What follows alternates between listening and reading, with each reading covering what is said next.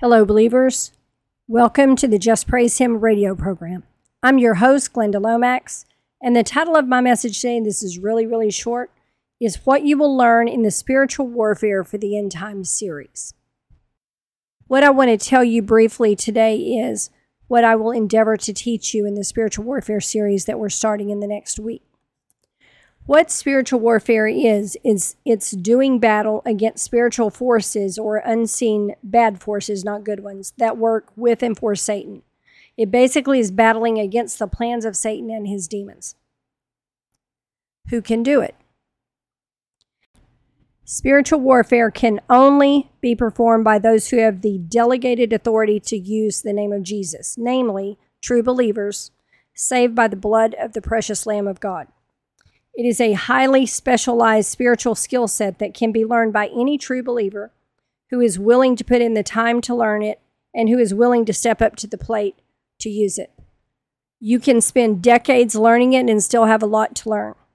That is because every situation is different and we have no idea how many demonic forces there are, so it is impossible to learn it all. I have studied spiritual warfare and demonology since about 2009, so for about 12 years or so. That being said, understand that I am here to teach you how to do deliverance. I am not here to perform exorcisms or to cast out devils for you. I'm going to teach you how to do it. I have worked on both sides of the table, and my instruction from the Lord is to teach you the skills I have so you can help yourselves, your families, and whoever else you want to help. Spiritual warfare is a great skill set to have, but battling in the spiritual realm does not come without a cost. The devil does not take our victories lying down. It is a commission given to every blood bought child of God, but many do not accept the commission because of their fear of Satan. Let me just say that it is God Almighty we should fear, not his defeated enemy. But I understand why many shy away from it. Most of us already have enough battles to fight as it is.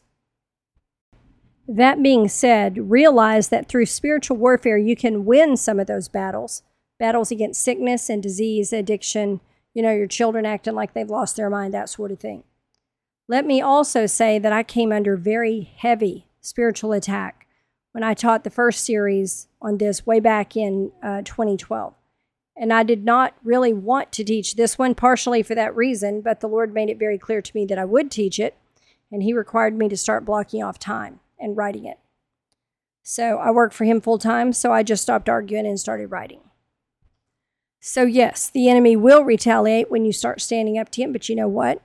If you will persist and if you will really get it in your mind that the authority that you have over him, then you can take authority over him and stop those attacks. And I'll even teach you how to get a little payback while you're at it.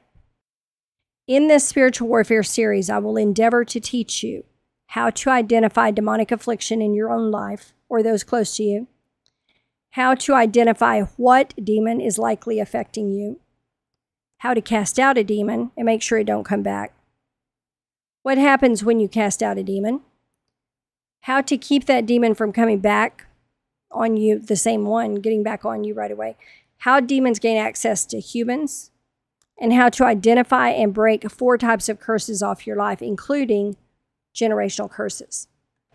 We battle on three levels our flesh, the world, and satanic forces. Opinions vary where demons originated, so I'm not even going to get into that. Um, opinions differ on whether a Christian can be possessed by demons. All Christians, however, can be demonized. I'm going to explain how a person gets demonized, whether they are a Christian or not. The enemy is constantly issuing assignments against every person. Satan cannot be everywhere at once since he's not God, so he has to send demons to do his work. Satan is busy accusing all of us.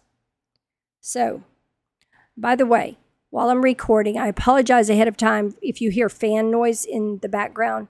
It is very hot where I am, and I have, I don't know, three or four fans going. So I, I apologize for that. I'm going to try to take the fan noise out. It may or may not work.